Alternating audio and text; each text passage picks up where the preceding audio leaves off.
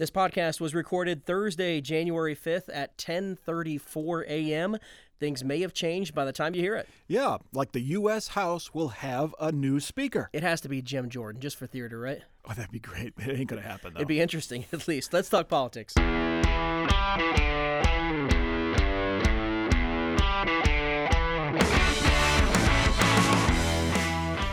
This is Snollygoster, WOSU Public Media's weekly look at Ohio politics and all those snollygosters or shrewd politicians who complain about congressional gridlock and then cause congressional gridlock. I'm Steve Brown.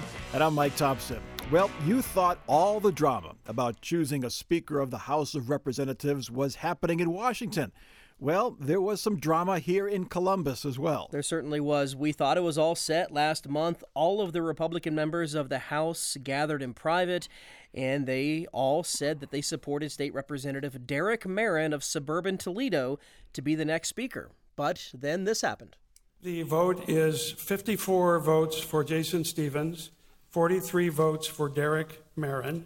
Having received a statutory majority of all votes cast, Jason Stephens is hereby uh, declared duly elected Speaker of the Ohio House of Representatives for the 135th General Assembly. Most, but the insiders of insiders had the same reaction. Jason, who?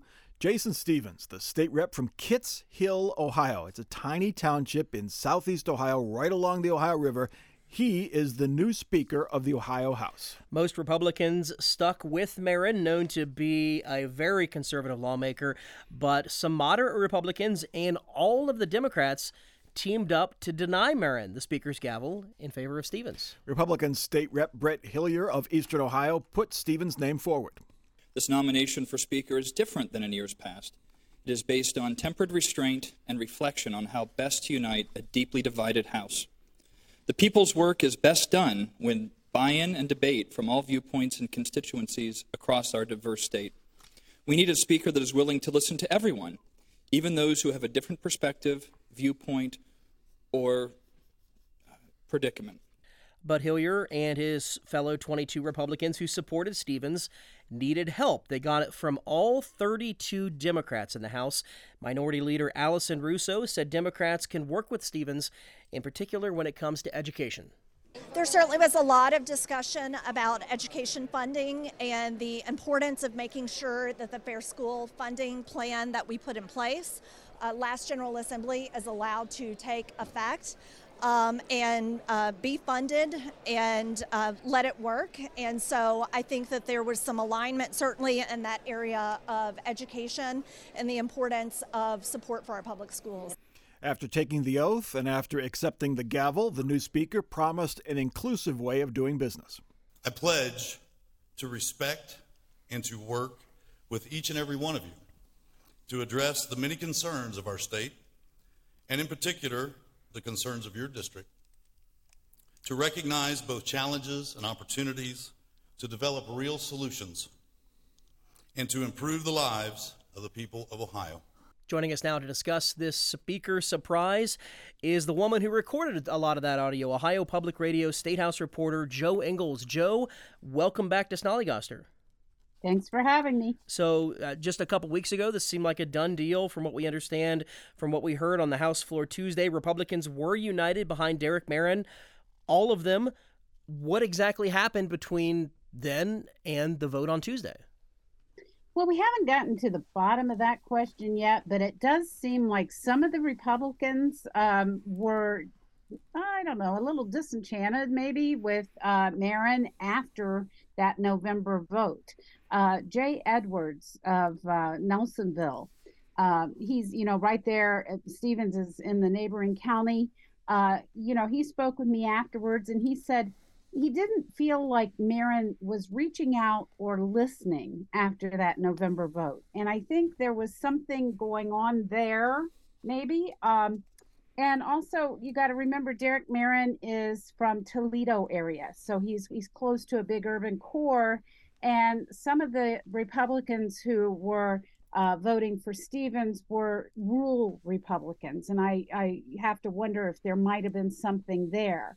As far as the Democrats, though, um, the Democrats, Allison Russo, who's their leader, said um, there were no grand promises made, but she said that um, they did feel like uh, Stephens would be more inclined to keep the uh, fair funding plan that was passed during the last General Assembly, to keep that in place and give it a chance.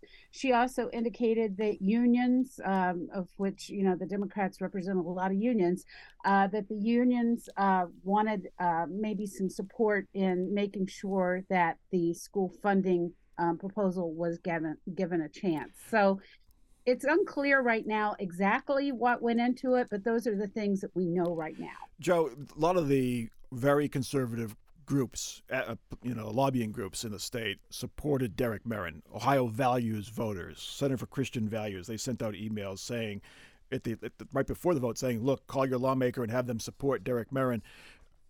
Where, was that part of the equation that the, he was just too far to the right for some Republicans in the in the legislature?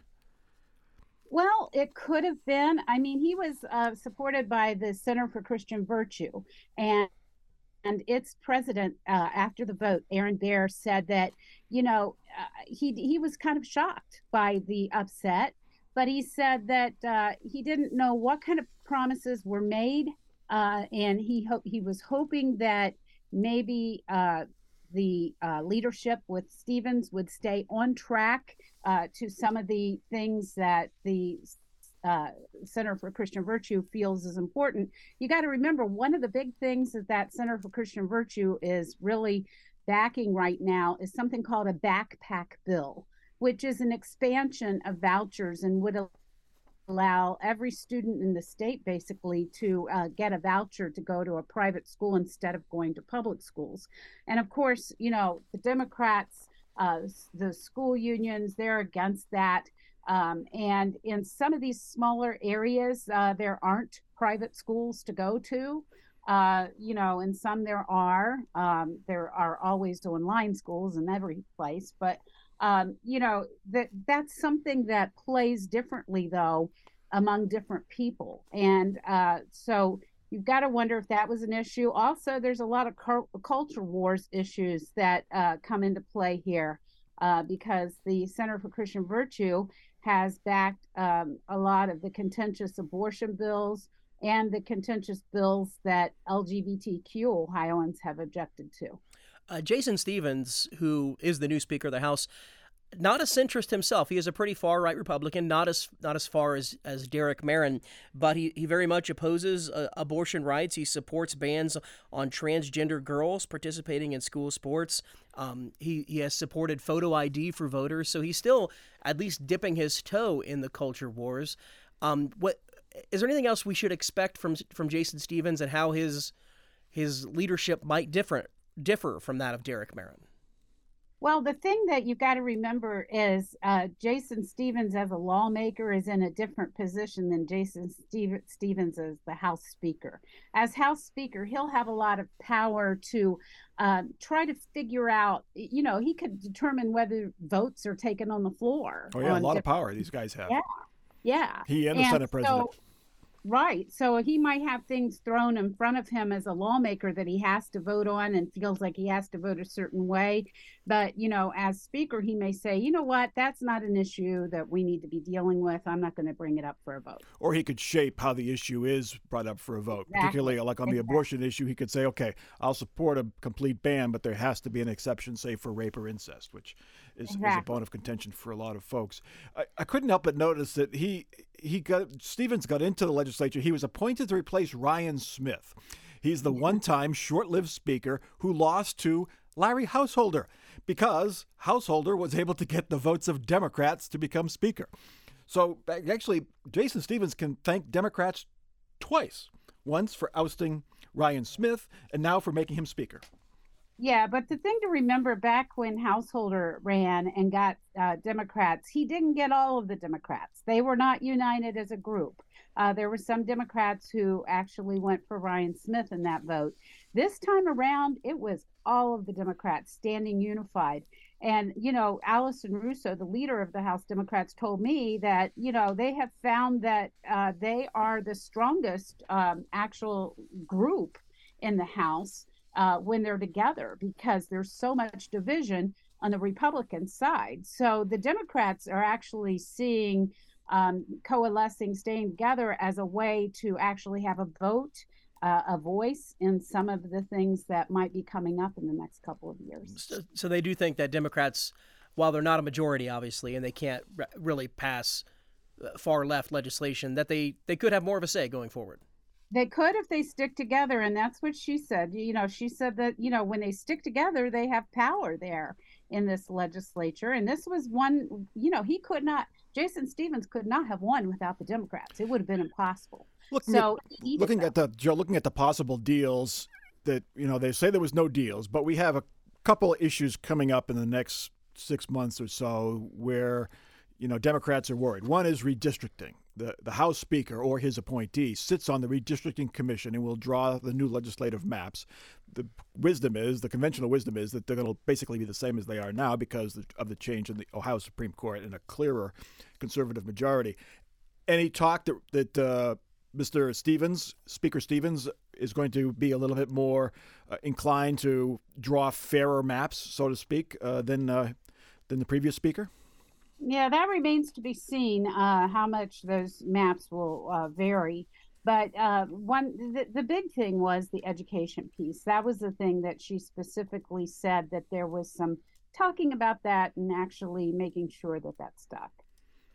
But yep, she yep. didn't promise much in redistricting. The sponsor of the 60% amendment threshold bill, Brian Stewart, the state rep, tweeted that stopping that effort was part of the deal. What did uh, Russo say about that? Well, she didn't talk about that, but that has been something that the Democrats have been concerned about. But not only Democrats, I mean, some Republicans had concerns about that, and that's why it was stopped in the lame duck legislature.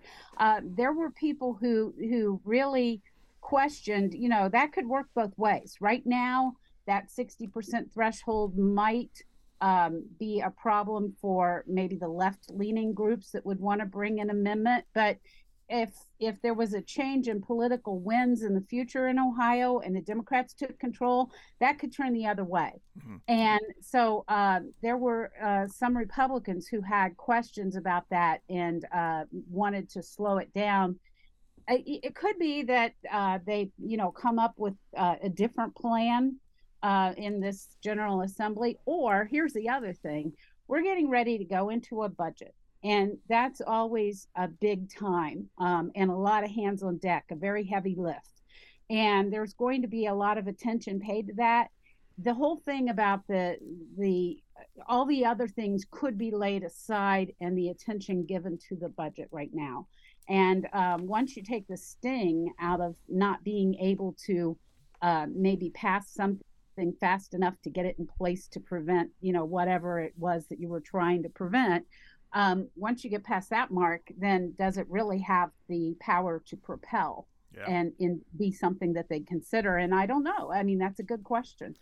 It is interesting to hear all this work together talk coming out of the Ohio State House, which is um, not a very bipartisan place. Uh, how long does this kumbaya sort of we're all friends talk last? Is it just until the budget happens, or is it until is it until uh, even the, the most modest bills start getting proposed? I can't imagine that Republicans and Democrats will be will be getting along even in just a couple weeks or so.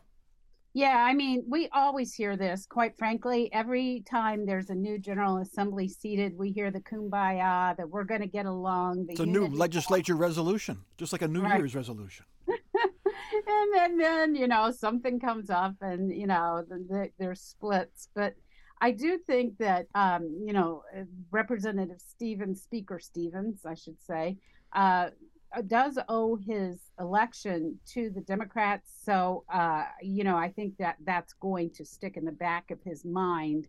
Um, and, and maybe it might, while it might not stop legislation, it might play into the way he thinks about it. Who knows? Jo, Democrats have done this before, as we mentioned. They mm-hmm. voted to help Larry Householder become Speaker over the objection of some Republicans, many Republicans. He goes on trial in a couple of weeks in the largest bribery scandal in the state's history, according to prosecutors. What makes Democrats think that this is going to work out? Not that you know there's any impropriety alleged by uh, Speaker Stephens, but they backed a Demo- uh, Republican before, didn't work out. Yeah, but you know what did work out for them is uh, remember Senate Bill 5? Uh, that's been a few years back, but I think it was 2011. But it was an anti union proposal that was uh, put into law and repealed uh, eventually by voters.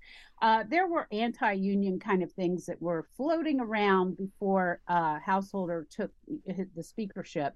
And they curiously didn't really get any traction while he was there. So, um, you know, I think that, you know, that's got to be considered. Uh, as far as going ahead with, with Stephens, what may be curtailed or what might happen, it's really hard to know that. But um, it was clear that Householder did serve uh, at least a couple of purposes for Democrats when he was in office. Um, of course, the thing is that because so many voted to put him in office, then, when it comes time for reelection campaigns or election campaigns, they couldn't go out and really make him the centerpiece of the problem when they helped put him there. So it kind of uh, tempered the way that that the elections were held, and Democrats have not been able to uh, really capitalize or uh, get any traction at all from uh, the HB six dilemma. Yeah, so far anyway. We'll see what this what this trial so produces. Yeah, I mean, I, I, recall the, there were no deals. Quote: There were no deals when uh, Householder was named Speaker. Right? Sure, never deals made. Never. It was just we, we promised to no work deals. together. No deals. I'm just glad Larry Householder is coming back into my life here in a couple weeks. I miss that goofball. That yeah. guy's great entertainment. Yeah, it's. we'll see what happens in that trial. State House correspondent Jo Ingles, uh, great job covering the election of Jason Stephens this week to be the next Speaker of the Ohio House. He won in what many people called an upset victory over the uh, the expected pick, Derek Merrin. Jo Ingles, thanks again for joining Snollygoster. Thanks for having me. We'll be right back. You're listening to a WOSU Public Media podcast. Everything you hear is funded by listeners like you. Become a member of WOSU Public Media today and support digital content like Snollygoster and the All Sides with Ann Fisher podcast. Make a gift at WOSU.org. Welcome back to Snollygoster from WOSU Public Media. Time now for our Snollygoster of the Week segment, where we honor the shrewdest politician or political move of the week. We got to give it to new House Speaker Jason Stephens. He came out of nowhere, pulled a Larry Householder, and beat out the chosen Republican to lead the Ohio House. If that's not shrewd, we don't know what is. This is some backroom maneuvering. This is this yeah, is I, great stuff. Allison Russo says education was the reason why Democrats voted for Stephens. The, the support th- of the what she calls the fair school funding bill. I think it was probably a little bit more than that. That's like saying Jason Stephens supports apple pie, so we voted for him, and mom as well. I bet you there's a deal on redistricting or a deal on the 60% threshold, which a lot of, like Jo mentioned, a lot of Republicans didn't like either. So whatever happens, we'll watch, and uh, I, I hope there Actually, some... the, the news will be whatever doesn't happen. That's where it... whatever doesn't come forward. Yeah. Yeah, it's great. No, this this is why we watch. This is this is what makes politics interesting. Then we'll do it for this week's edition of Snollygoster. If you have a suggestion for next week's Snollygoster of the week, you can email it to us at snollygoster at wosu.org. As always, be sure to leave us a good review on Apple Podcasts or wherever else you get your podcasts, and just tell your friends about us. Until next week, for our student producer Katie Genius, our audio producer Eric French, and our web producer Michael Devonis. I'm Steve Brown. And I'm Mike Thompson for Snollygoster from WOSU Public Media.